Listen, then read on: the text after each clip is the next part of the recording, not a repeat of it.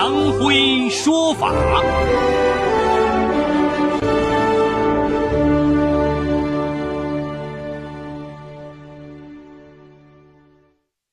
梁辉说法由上海故事广播与现代家庭杂志社联合播出。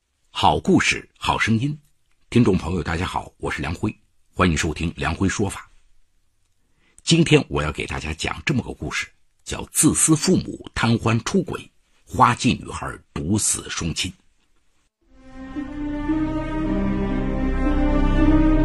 法治故事耐人寻味，梁辉讲述不容错过。一九九八年春天，徐小莹出生在辽宁省新民市，她的父亲叫徐强，母亲叫刘丽。两人当年的结合还有一段颇为传奇的经历。徐强的老家在乡下，家里生活十分贫困。中学毕业后，他跟同村的老乡一起外出打工了两年。后来，在一位亲戚的帮助下，二十岁时进市农机公司当了一名工人。在那里，他赢得了一位女孩的芳心。这个女孩就是刘丽，是公司的出纳员。刘丽人长得肌肤白皙、高挑秀丽。本来当时他经人介绍，已经与市里某局长的儿子相识了。父母对这门亲事也很满意，可他后来以性格不合与对方分了手。得知刘丽的选择是徐强，亲朋好友都说，他一个穷小子，家又在农村，有什么值得你爱的？也许啊，这就是缘分。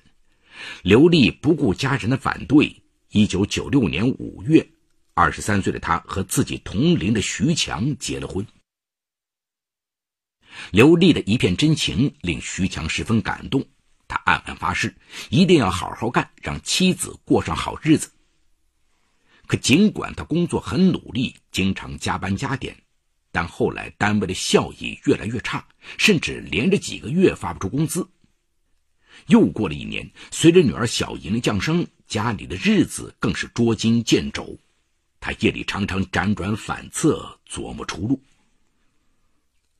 一九九九年底，徐强辞了职，通过借贷在黄金地段兑下了一家酒店。由于他经营有方，酒店的生意一直红火。一年后，不仅还清了全部欠款，还盈利了近十万元。二零零一年，他又发现。开美容院很挣钱，于是动员妻子离开农机公司，到沈阳学习美容美发技术。同年九月，他协助刘丽在当地开办了一家美容院。就这样，一个家出了两个老板，而且生意都不错，彻底告别了以前的穷日子。二零零四年，徐强看到当时餐饮业竞争日趋激烈，生意越来越难，于是果断转行。投资在市郊开办了一家饲料厂。投产之后，产品供不应求，经济效益自然骄人。也许是应验了“男人有钱就变坏”那句老话。随着事业上的成功，兜里鼓了，徐强思想上也渐渐发生了变化。二零零七年秋天，饲料厂招收了几名新员工，其中一个叫张文的女孩引起了徐强的注意。时年二十一岁的张文，大专学历，人长得丰满白皙，气质不凡。没多久，徐强就把他从质检科调到办公室，担任厂长助理。二零零八年三月，张文在乡下的母亲不慎摔断了腿，得知消息，徐强专程驱车三百多公里，亲自把他母亲接到沈阳，并出钱治好他母亲的伤。他的这份慷慨与大义彻底感动了张文，接下来他便心甘情愿地做了他的情人。后来，徐强又在厂子附近租了套房子，与张文同居，过起了家外有家的逍遥日子。在外面与情人贪欢，徐强回家的次数越来越少。一开始，刘丽总以为丈夫厂里忙，事情多，也没往心里去。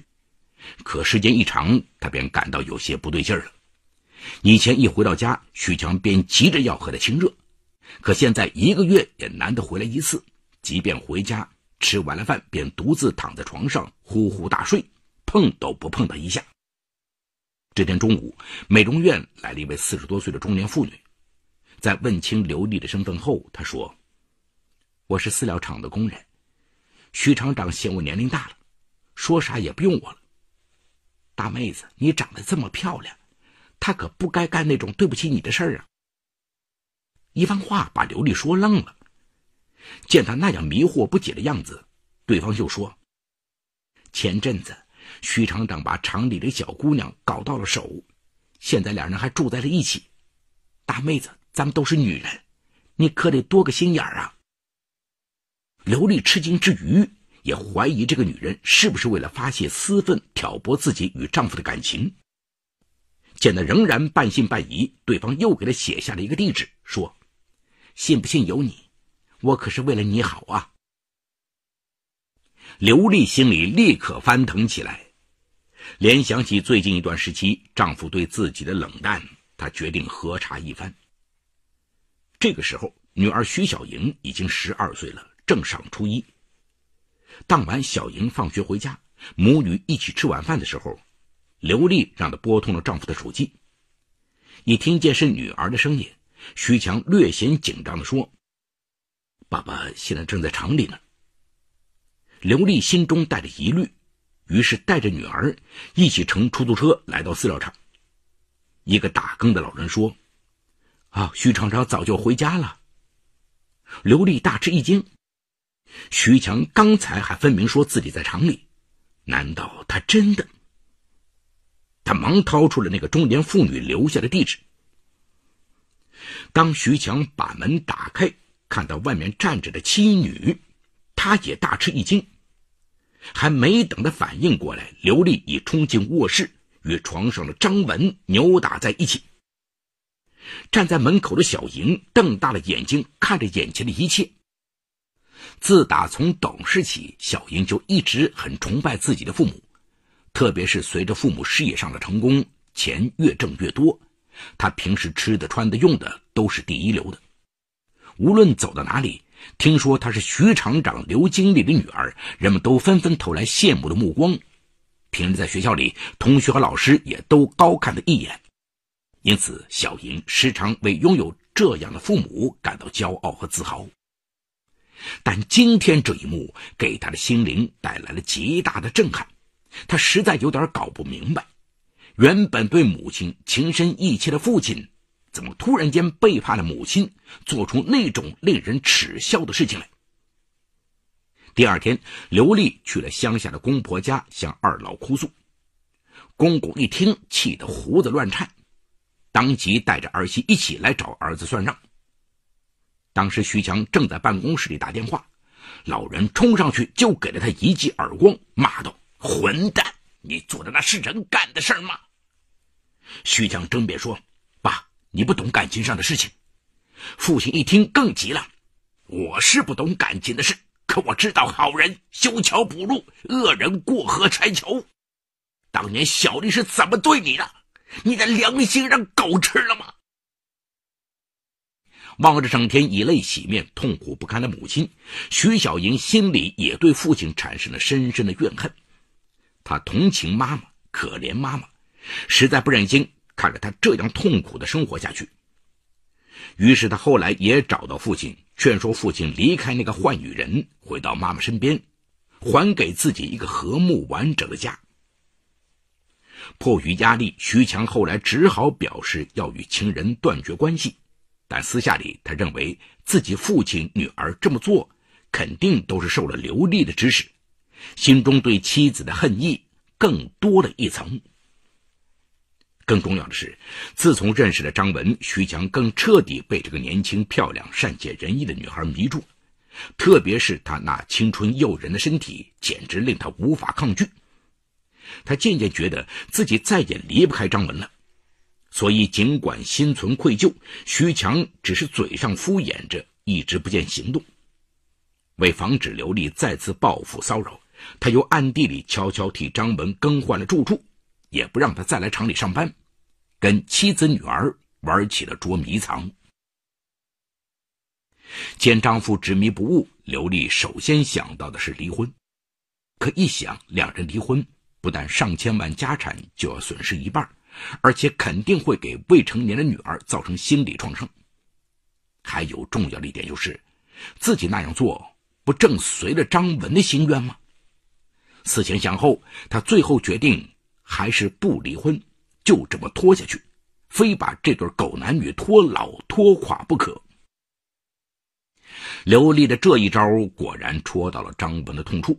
随着时间的推移，他再也不满足这种东躲西藏、偷偷摸摸的小三生活了。为了向徐强施压，二零一一年五月，张文故意怀孕了。徐强让他去做流产，他死活不同意。看着小情人伤心欲绝的样子，徐强又心疼起来，便不再坚持。后来，张文在老家生下一个男孩。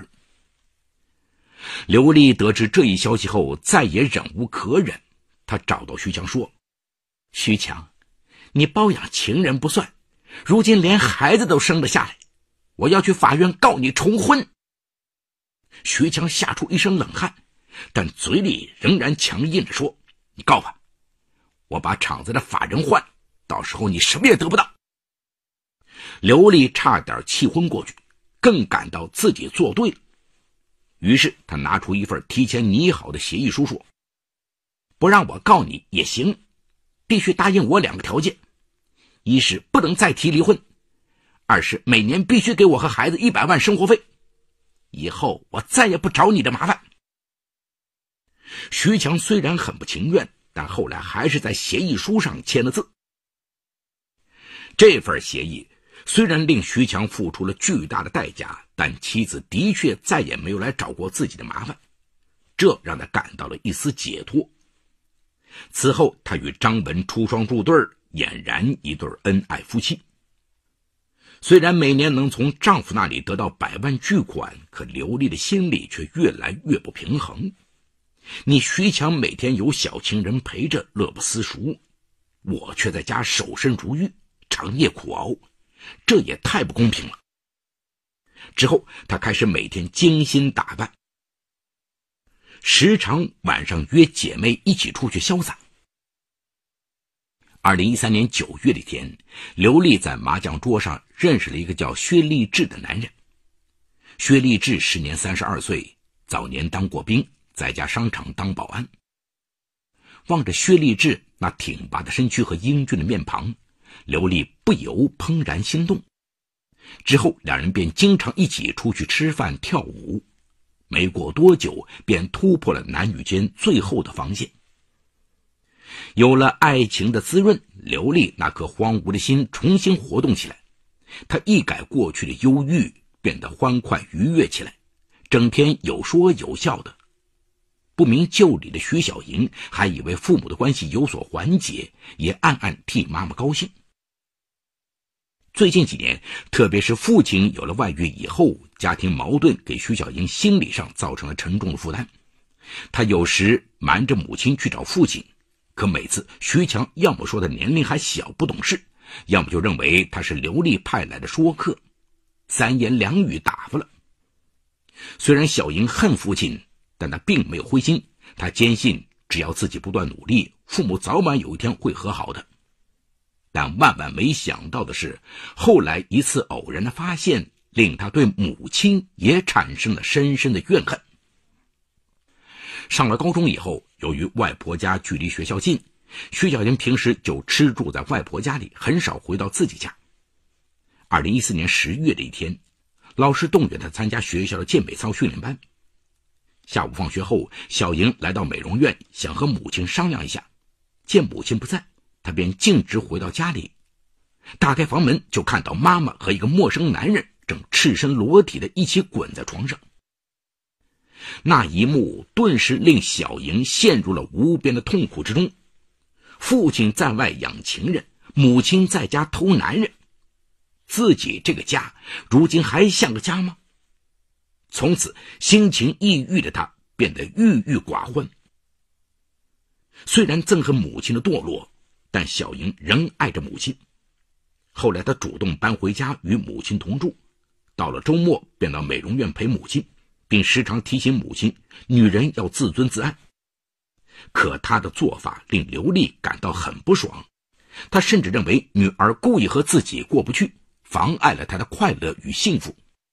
因此，他动不动就向小莹发脾气，并几次赶小莹到外婆家居住，对女儿的生活及学习也越来越不关心了。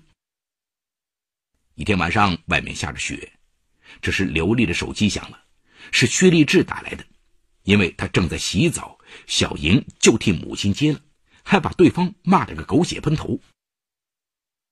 刘丽听到后，急忙从卫生间冲出来，一把抢过手机，呵斥女儿。小莹，他有没有点教养？小莹跪在母亲面前说：“妈，女儿求你了，别再去了，你让女儿以后怎么见人啊？”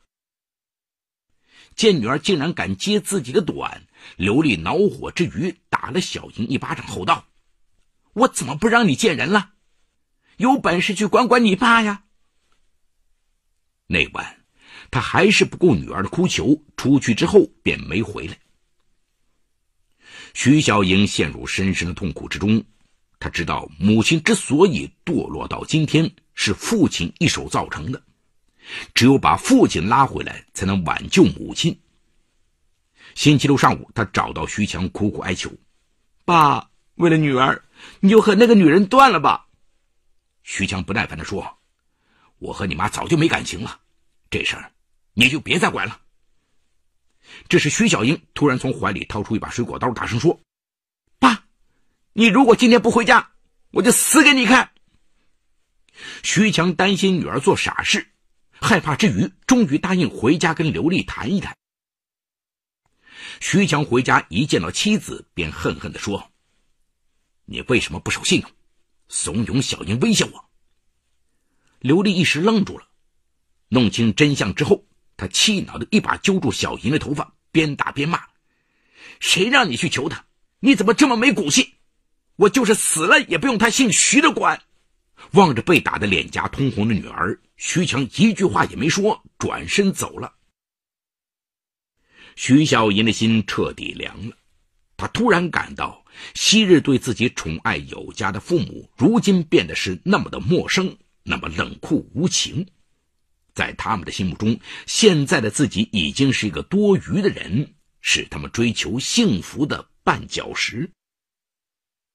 二零一五年五月一号下午，刘丽回到父母家一起过节，席间父母又操心起他的事来，劝他离婚，不能再这样混下去了。刘丽却把父母训斥了一顿，后来一摔筷子走了。母亲气得老泪纵横。我这是哪辈子做的孽呀？怎么生了这么一个不知羞耻的女儿啊？因为从小英很小的时候起，父母就都忙着做生意，她是由外婆一手带大的，所以跟外婆的感情一直很深。老人那无奈的哭诉，深深的刺疼了女孩的心，于是对父母的恨再度充满了她的整个胸腔。接下来。一个惊人的念头开始渐渐在徐小莹的大脑中形成。二零一五年五月十二号是徐小英十七岁生日，一大早他就向母亲提出自己过生日，中午在家里吃饭，刘丽自然答应了，并给他订了蛋糕。小英上午没去上学，径直来到父亲厂里，要父亲回家给他过生日。徐强不愿见到刘丽，不想回家。小英流着泪说：“你好几年都没给我过生日了，我毕竟是你的亲生女儿啊，爸，你就陪我回家吃顿饭吧。”望着已长大成人的女儿，徐强那根亲情的神经终于被触动了，便开车与女儿一同回到家。为了女儿，早已形同陌路的徐强和刘丽终于又坐在了一起。那顿饭是小莹准备的。他悄悄把事先准备好的毒鼠强放进了菜里，席间他一会儿给母亲夹菜，一会儿给父亲夹菜，似乎一点不计较前嫌，还说自己不懂事，竟惹父母生气。见女儿如此乖顺，徐强和刘丽不禁面露愧色，两人假装高兴，吃了很多菜。只是他们做梦也没想到，这是女儿送他们走上人生末路的最后午餐。就这样，悲情的花季女孩用同归于尽的方式陪着自己父母一起去了另外一个世界。在给外婆的遗书中，小莹这样写道：“外婆，爸爸妈妈陪我一起上天堂了，在那里，他们再也不会吵架了，我们永远是快乐幸福的一家人。”一出家庭悲剧就这样落幕了，深深的刺痛了所有人的心。好，故事说到这儿就告一段落。故事中人物均为化名。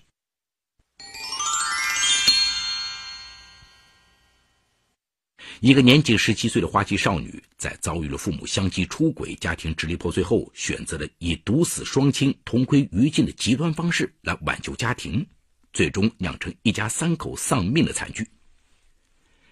单从法律层面而言，徐小莹以生日为由，将事先准备的毒鼠强放在饭菜中，并亲手将掺有毒药的饭菜夹给父母食用，致使父母身亡，其行为已经构成了典型的故意杀人罪。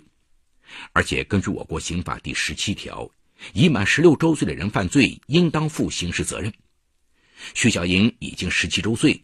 根据刑法的规定，应当承担故意杀人罪的刑事责任。但徐小英在毒死父母的同时，自己也食用了大量掺杂毒鼠强的饭菜，并最终毒发身亡。根据我国刑事诉讼法第十五条的相关规定，犯罪嫌疑人、报告人死亡的，不追究刑事责任。悲剧已经无法挽回，留给我们的是沉痛的反思。近年来，因为家庭婚姻关系破裂而引发的各类案件屡屡见于报端，不少家庭在婚姻出现问题时，既没有努力的修补感情裂痕，也没有利用法律手段维护自身利益，而是选择逃避、欺骗，甚至打击报复，最终不仅婚姻难以为继，还给孩子留下难以弥补的心灵创伤。本案中的徐强、刘丽二人，不仅没有尽到夫妻之间的忠实义务，更没有尽到对女儿的抚养教育义务。一味沉溺婚外情，对未成年人女儿不闻不问，最终酿成悲剧。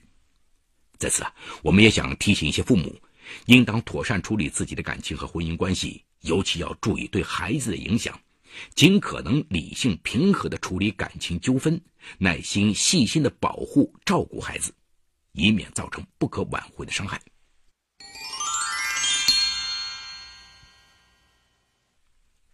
好，感谢闸北区人民检察院为本次节目提供的帮助。本次节目编辑主持梁辉，后期制作王文琪，监制赵杰、张江红。感谢您的收听，我们明天再见。说法解律，民法析理，关注民生百态，记录法治进程。大家好，我是梁辉，欢迎收听梁辉说法节目。现在，请您发送“阿基米德”四个汉字到幺二幺幺四，获取下载链接，并关注梁辉说法节目。我们将与你在线。